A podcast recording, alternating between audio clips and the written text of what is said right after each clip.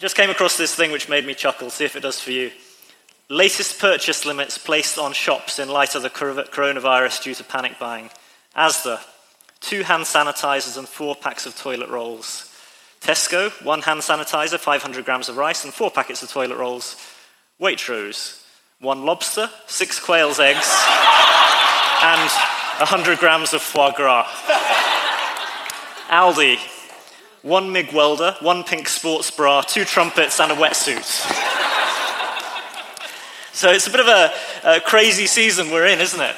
And, um, you know, I, we were meant to be talking about uh, finance this Sunday, and Joel, one of our trustees, was going to do a really great, cool finance update with graphs and everything. And I was going to talk about being a generous church to, to, uh, to carry on our series we've been doing on what kind of church. But as we met as elders on Thursday night, you know, we just sat in the room and said, you know, it's, it's not kind of what on, is uppermost in people's minds at the moment in terms of the world and what's going on in terms of uh, the, the, spread of uh, coronavirus. And uh, we thought, rather than just plow on, let's just take a moment to really think about this and talk about it and understand it from a, a godly point of view, a faith filled point of view, so that we can respond in faith in what is a season that is affecting so many people right across the world right now. And just as I was uh, getting uh, going thinking about this, I was just reminded how uh, Jesus, when he rose from the dead and he appeared to a fear filled, packed room of disciples, do you know what his first words were? Peace. He said, Peace. Isn't that just a gift from God in this time that as believers in Jesus, we have peace from Him. That's the first thing He speaks over us this morning. So, I'm going to look at three things about what faith in the midst of coronavirus looks like. And, uh, but before that, because I, there's some important applications that we need to have as a church, and we're asking of you individually. And I know if I leave these right to the end, I know the, the spirit is willing and the flesh is weak, and you, in half an hour's time, you'll be dreaming about sanitizing your hands again and uh, drinking tea and coffee and all those things. So, just, just some really practical, important things just for this next season. Firstly, as a church, we're going to be following government advice, and if they tell us not to meet, we'll not be meeting like this in this context. Um, it's changing all the time, so just uh, make sure that you're on our email list. If you don't get an email on a Tuesday, we've got no way of contacting you to let you know what's happening. Uh, of course, we're going to keep meeting in small groups, and um, We'd really, really want you to join a small group in this season if you're not part of one, to prioritize it if you are part of one. And if you are self isolating for, for whatever reason, please let your small group leader know. And we'd love it if you could let one of the elders know as well, just because we want to be praying for anybody who is feeling any symptoms of any kind of flu or coronavirus, just so that we can hold them before God in prayer because God's a God who heals and God's a God who protects, and we want to stand with you in this time. If you don't know any elder's email address, you can start with me, dan at kingschurchedinburgh.org, and I'll pass it around. But do tell your small group leader and let us know. Uh, secondly, just to say, um, we've got a task team who are just looking at the week to week operations of Sundays to make sure they work well. Uh, that includes Phil Capon as a trustee, Rachel Fleming, who oversees our kids' work, Chris Rawson and Luke Daviditis as elders. They're just going to keep updated on advice and ensure swift and collaborative decision making over this next period. Uh, we're going to continue to meet on, meet on Sundays until we're directed not to. Uh, we'll need to be flexible. And uh, one thing we're going to do, which we've never really done before on a Sunday, is we're going to have a live stream starting next Sunday morning so that if people are in isolation, they can at least tune in and see some familiar faces and um, uh, we're trialing that today, but it'll be rolled out next week. And it's, I know some of you are thinking, great, I can just stay in bed and watch the live stream from now on. but honestly, if you think, what is the reason you come to Kings? Most of it is you just love the people here and you love being in community. So uh, don't, don't, uh, unless you need to use it, don't use it. Um, and uh, we'll also probably need to make children's teaching resources available. Um, so if you're, if you're a parent, we'll be getting in touch with you about that as well. Uh, ministries such as TOTS and Hub 104 will follow the advice of school closures if and when that happens. And uh, as Chris mentioned, some of our practices on Sundays are going to change for a reason. We're not going to pass offering bags around. You'll see there's hand sanitizers in the areas where refreshments are served. Please use those. Um, our kids' workers being extra vigilant with hygiene with children. Um, this is probably uh, there's, a, there's a, a, verse in Ecclesiastes there, that says there's a time to hug and a time not to hug. I think uh, this is the season not to hug, okay? And just, just for a while, just temporarily, you can do the holy elbow bump rather than uh, the full on kind of kiss or hug or handshake that we would normally love to do. Uh, please follow health advice yourself. Make sure you're aware of it. If you're experiencing flu like symptoms, raised temperature, then please self isolate in accordance with guidelines. Um, if you're on a serving team, please don't feel obligated to turn up no matter what. Please follow government advice and please let us know if you can't serve. Um, please ensure you're on the mailing list. Please join a small group and uh, please let us know if you're in isolation. Is that okay? You take all that in? Great. Thank you, Jesus. Okay, there's a verse, Romans 12, verse 1. Uh, verse 2, sorry. It says, Don't conform to the pattern of this world, but be transformed by the renewing of your mind. So here's the first thing we, we need to talk about as we're navigating faith in this next season. We need to make sure that we're listening to the right voices and that we're listening to the Word of God and that our minds are being renewed into what He would have us think and say rather than just what our surrounding culture is saying. So here's point one. I've got three points. It's going to be easy today. And they're going to be obvious points you think, yeah, I know this. So humor me and get really excited about them. Here's the first one Coronavirus isn't king, Jesus is. Isn't that good? wow. Uh, I was kind of thinking, why is it called coronavirus? And the answer is corona's the, the word, it's the Latin for crown.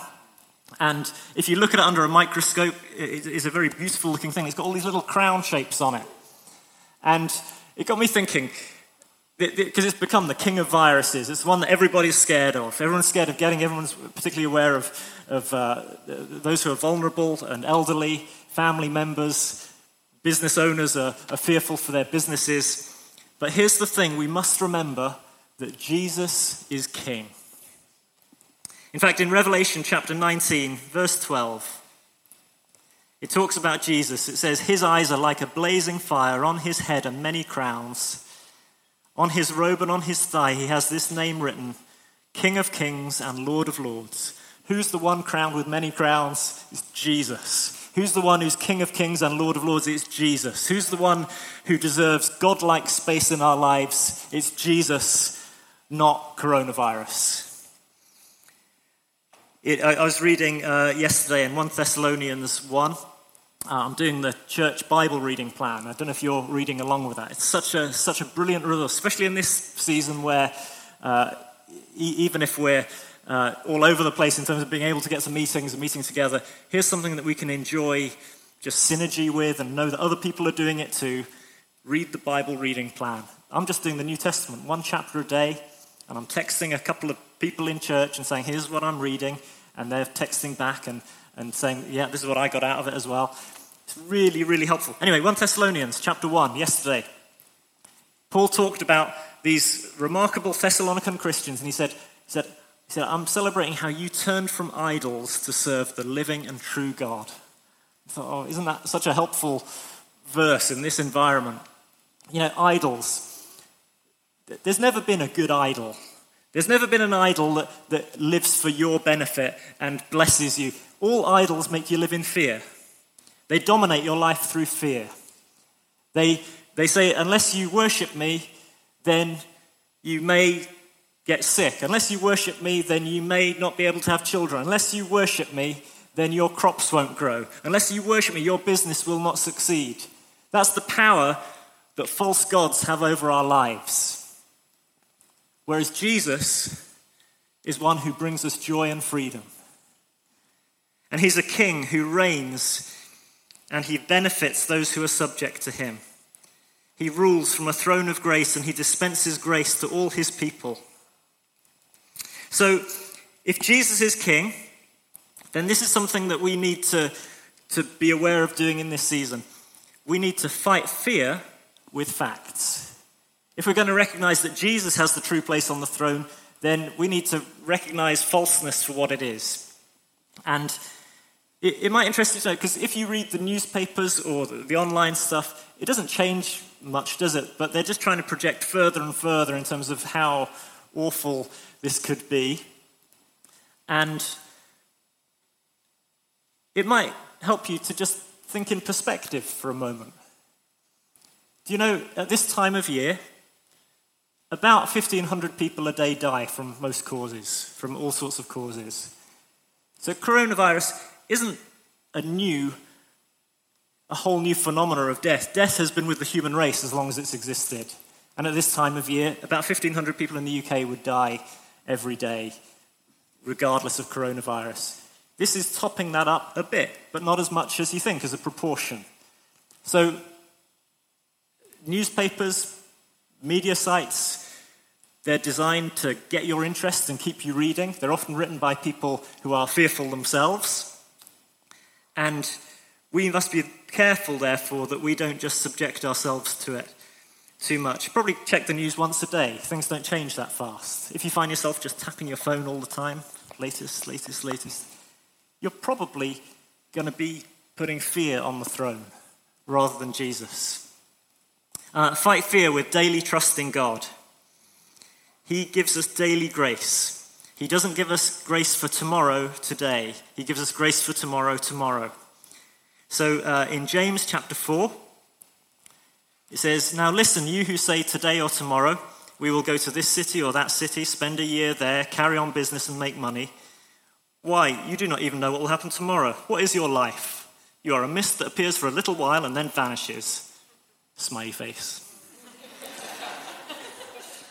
Instead, you ought to say, if it's the Lord's will, we will live and do this or that. Simple. Don't think too far ahead in this season. I think that's what he's saying. Trust God and say, actually, tomorrow's all about God's, it's, it's God's plan and hand on my life. Um, secondly, we, we, we, we fight fear with trusting God by affirming we're under his rulership and protection. Again, I loved reading 1 Thessalonians 1 yesterday. It starts this way To the church of the Thessalonians, in God the Father and the Lord Jesus Christ. I had to double read it because I thought it said, To the church of God in Thessalonica. It didn't. It said, No, to the church of Thessalonica in God the Father and in Jesus Christ. Do you know our primary positioning in life as Christians isn't a place or a locality or a country, it's in God. It's in Him, under His protection. We're in the shadow of His wings. We're, we're in Christ. We're protected by Him. We're loved by Him. We're secure in Him. Nothing can snatch us out of His hands.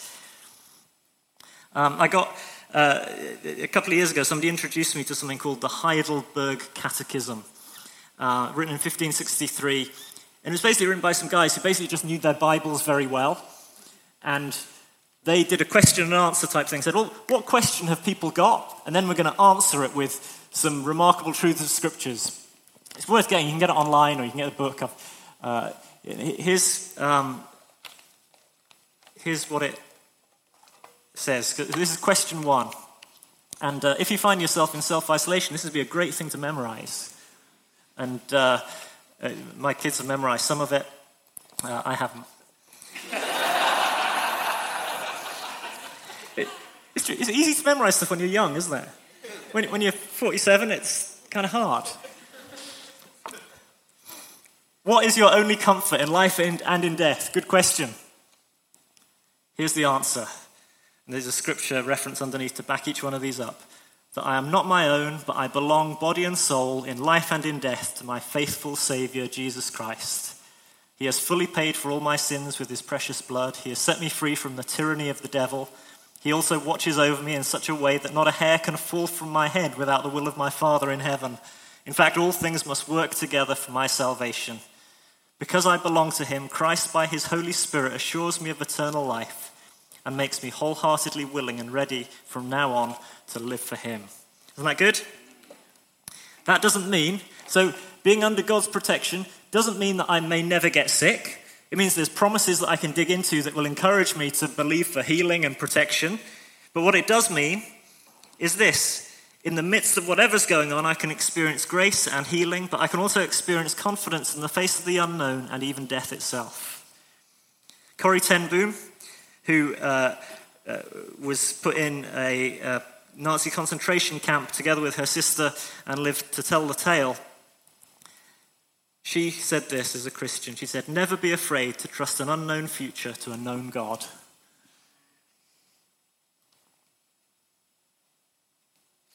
The third way we fight fear with trust is we choose not to worry. So Jesus said this in Matthew chapter 6. He said, Therefore I tell you, do not worry about your life, what you'll eat or drink, or about your body, or what you will wear, or how much toilet roll you have. Is not life more than food, the body more than clothes? Look at the birds of the air. They do not sow or reap or store away in barns, and yet your heavenly Father feeds them. Are you not much more valuable than they? Can any one of you, by worrying, add a single hour to your life? For the pagans run after all these things, and your heavenly Father knows you need them. But seek first his kingdom and his righteousness, and all these things will be given to you as well. Therefore, do not worry about tomorrow, for tomorrow will worry about itself. Each day has enough trouble of its own. Psalm 139, the writer says, All the days written for me were written in your book before one of them came to pass. Hallelujah. Uh, Boris Johnson said something, uh, he, he, he said, There'll be many people taken away prematurely from us in this next season. Do you know if you're a Christian, you can never say that? God will take you home at the right moment, always. He's never a day late or a day early. He loves, he knows his people, and, and, and death is sweet in the eyes of the Lord for his saints. Therefore, we can have confidence. Uh, rather than checking your news feed every five minutes, why don't you read Psalm 91 every five minutes? That would be so much better for you. Here's the other thing you can do. Some of us are prone to anxiety, not just for ourselves, but for other people that we love. Recognize anxiety in yourself and call it out. Anxiety isn't who you are, it's temptation that you experience. Uh, I think it was Martin Luther who said, You can't stop the birds flying around your head, but you can stop them building nests in your hair. Do that with anxiety. You can't stop the, the worrying headlines and thoughts coming around, but we don't have to come under it. We can trust God in the middle of it, trust Him for ourselves and trust Him for those we love. Um, there's a, there was a, a great C.S. Lewis quote that somebody posted yesterday. It was about the atomic bomb when it was invented and how that was changing everything. And, it, and he was really encouraging people not to suddenly think we're in a whole new era, he said, There's been these things all down the ages, sort of crises, plagues, reasons where people should get fearful. But it was particularly this bit that struck me. He said, This is the first point to be made, and the first action to be taken is to pull ourselves together. If we're all going to be destroyed by an atomic bomb, let that bomb, when it comes, find us doing sensible and human things praying, working, teaching, reading, listening to music, bathing the kids, playing tennis, chatting to our friends over a pint and a game of darts not huddled together like frightened sheep and thinking about bombs. They may break our bodies, but they need not dominate our minds. Okay, so that's the first thing. Who's the king? Jesus. Brilliant. Here's the second thing. Our response must not our response must be love, not self-interest. So 2 Timothy 1 verse 7. The spirit God gave us doesn't make us timid, but gives us power, love, and self-discipline. The Holy Spirit in you and me doesn't make us fearful, it makes us filled with love and power and self discipline. I love that phrase because it's kind of saying that love can be practiced within the confines of self discipline. We might call that caution in this current era we're in. And that's to say, we're going to practice love carefully over this next season because we're aware of the, uh, what can be involved through infection not being controlled properly. Now, there are some people here, and you're working in places where they're saying, hey, just stay at home, you can work from home, that's fine. There's others of us here who are being told, please could you come into work more? Please could you man the tills more, man the restaurant more? Please could you see more patients? Because there's a crisis and we need you. And the result of that is you might be feeling fearful. And you might feel like, well, I'm just exposing myself to hundreds and hundreds of people every day. And I could catch this thing or end up spreading this thing. God doesn't want you to be fearful, but He wants you by His Holy Spirit to be filled with power, love, and self discipline. And actually, in this season, my belief is this as a church, our confidence can grow. Greater is He who is in us than He who is in the world. Uh, the Holy Spirit helps us. He helps us when we get fearful. Uh, there's an old um, tapestry called the Bayeux Tapestry. It depicts the 1066 Battle of Hastings. And there's a funny little picture in it where uh, King Harold has a spear and he's prodding some soldiers up the bottom, up the Bohuki, if you like. And uh, the, the caption underneath says, King Harold comforteth the troops. He's got a funny way of showing it, hasn't he? What's he doing? He's comforting. Because the, the, the, word comfort, it doesn't just mean they're there, it means to fortify and strengthen and provoke people to action. And that's what Harold was doing. He says, I'm, I'm comforting them, I'm making them do what they're called to do. And the Holy Spirit helps us when we're feeling weak and timid and fearful. He makes us feel bold and courageous and loving. Love overcomes obstacles. It, it, it overcomes even obstacles of whether allowed to touch or not, or to see people in person. Love overcomes all of those things. Just read 1 Corinthians 13. And I want to suggest here's an opportunity for us to use our fears and turn them around towards love. I remember when I was a, a young Christian, uh, I was 15, I'd just become a believer and dead excited, and I wanted all my family members to, to become Christians if they weren't. And, and I, I got thinking about my grandparents because they were elderly. And I, would never really had a conversation with them about Jesus. I thought, well, maybe they know, maybe they don't. I didn't, I didn't really know. And they lived at a distance. So I used to write letters back and forth in those days. That's right, I used to write letters. Um, and uh, anyway, we, we wrote back and forth. And, and one day I, I thought, I, I've just, I need to know. So I wrote to my nan and my pop, that's how we called them, and uh, they've, they've, both died a while ago now. But uh, I said, Look, Nan, I hope you don't mind me saying, but this is really important. And I put a gospel booklet in there, and I said, It's Journey into Life. Said, I'd love you to read this book and to pray the prayer at the end.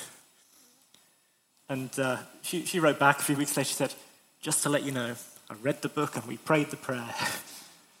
and that just did something for me. It turned a fear into something wonderful and joyful. I want to suggest perhaps there's people that you're worried about in this season. Here's one of the greatest things you can do for them. Maybe you could drop them a note or give them a phone call and say, Look, can we just talk about something that's important right now? Because actually, it's not all about this life, it's about the one to come as well. Let's not fall into the trap in this season of thinking about ourselves. Let's make sure we're serving those around us. Uh, William Booth uh, was the uh, founder of the Salvation Army, which was a, a, rapid growing church planting movement in its day, and did all kinds of amazing works for the poor all around the world. And they used to gather in militaristic style once a year, all the leaders together, to, to get their fresh instructions from General William Booth to tell them what was in store for the year ahead. And they were gathered for this conference one year, and uh, William Booth was too old to travel. And the news came that he wasn't going to make it. And there was a murmur going around of disappointment saying, well, what are we going to do? What are we going to do? We don't have our marching orders for this year. And then a telegram arrived from General William Booth. And there was excitement in the air. Now, in those days, you had to pay by the word for telegrams. And being a thrifty kind of person, William Booth thought, I, I don't want to waste resources on what is unnecessary.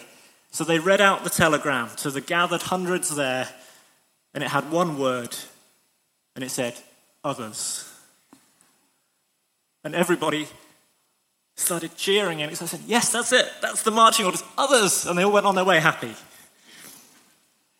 Here's the deal for us in this season others. Others. Let's look out for others in this season and see if we can share the love of God with them in imaginative and creative ways. Galatians 6, verse 10 says, Therefore, as we have opportunity, let us do good to all people, especially those who belong to the family of believers. Let's not give up meeting together. In your small groups, don't give up meeting together. You might need to find creative ways to Skype in or something like that. Or perhaps we need to create a, an online Skype group for people who, uh, who can't make it in person to a group for whatever health reason. But let's not give up meeting together. Let's show love for one another. I was chatting to uh, Gemma the other day, and they've got a flat just opposite, and she, she just mentioned, she said, oh, there's an elderly person who lives upstairs from us, and we just put a note through their door and just said, you know, if you need anything, here's our number. I thought, it's brilliant. It's just showing love. So I did that with my neighbour. And I want to encourage you to do it with your neighbour. Why don't you just put a note through the door and say, look, if you need anything, if you find yourself isolated for any reason, then, then I'm here to help, as long as I'm able to help. Thirdly, finally, so that second one was our response is not self interest, but love. Others, yeah, good. Um, third one, seize the day, don't just watch and wait, because our world needs Jesus like never before. Amen? So, people for once in their lives are going to have time to think. You know, my son Sam, for the first time in 14 years yesterday, was huffing and puffing around the house and he said, I'm bored. Because there's no football on the telly, there's no sports, there's nothing going on at all. One of the dads from school came around and he said, I'm so bored. He said, There's nothing on telly, there's no football going on, there's nothing. This is a season where people might genuinely think about what's really important in life. And as Christians, therefore, we want to be on the front foot and make sure that we've got an answer for whoever asks us to say, well, hey, this is what I think about that. This is why my life's actually filled with hope and joy and excitement right now. Do you know, uh, Jesus left the purity zone of heaven to come to the squalor of planet Earth. A cow had probably salivated in his bedding. He walked into germ filled rooms with dying and dead children and healed them. He touched lepers. But you know, the best thing he did is he took the pollution of the human race on the cross so that you and I could have a relationship with God. And it's the best news ever. And in this season, we can actually share that news with other people. Through our witness in this season, let's point to him. 1 Peter 3, verse 15 says this In your hearts, revere Christ as Lord. Always be prepared to give an answer to everyone who asks you to give the reason for the hope you have, but do this with gentleness and respect. Here's something that I, because I'm not a very quick thinker, something I do a bit is I try and, when I have a conversation with somebody, I think, oh, I should have used that one a bit better. I try and go away and I think, here's the phrase I need to use next time. And here's a phrase I'm beginning to get used to. It, if, if somebody's expressing fear, or is for me to be able to say, well, actually, I've got a slightly different angle on that. Do you mind if I share that with you? And if they say yes, then I've got an opportunity. And if they say no, it's fine. Use opportunities that God gives to share his good news with other people. So, point one who's the king? Jesus. Point two, not self interest, but love. love. And point three, don't just watch and wait, but seize the day. I love it. Okay, let's, um, let's, uh, let's stand together. We're going to take the, the rest of this meeting to respond because God wants to fill us with His Holy Spirit. He's not given us a spirit of fear, but of love and power and self discipline. And to be honest, we, we don't know if we're going to be able to meet like this or whatever next week, we'll keep you posted, and we hope we will be. But we do know this that wherever we meet together, God is amongst us, whether there's two or three. And we know right now, today, that as we pray for His Holy Spirit to fill us, He'll fill us. Whether we are able to lay hands on each other or not, He's going to come. So I want to encourage you, as we're going to just fix our eyes on Him, to receive from Him, to lift your eyes off of the narrative of the world and to hear the narrative of heaven today. And uh, we're going to we're going to take some time to, to be with him.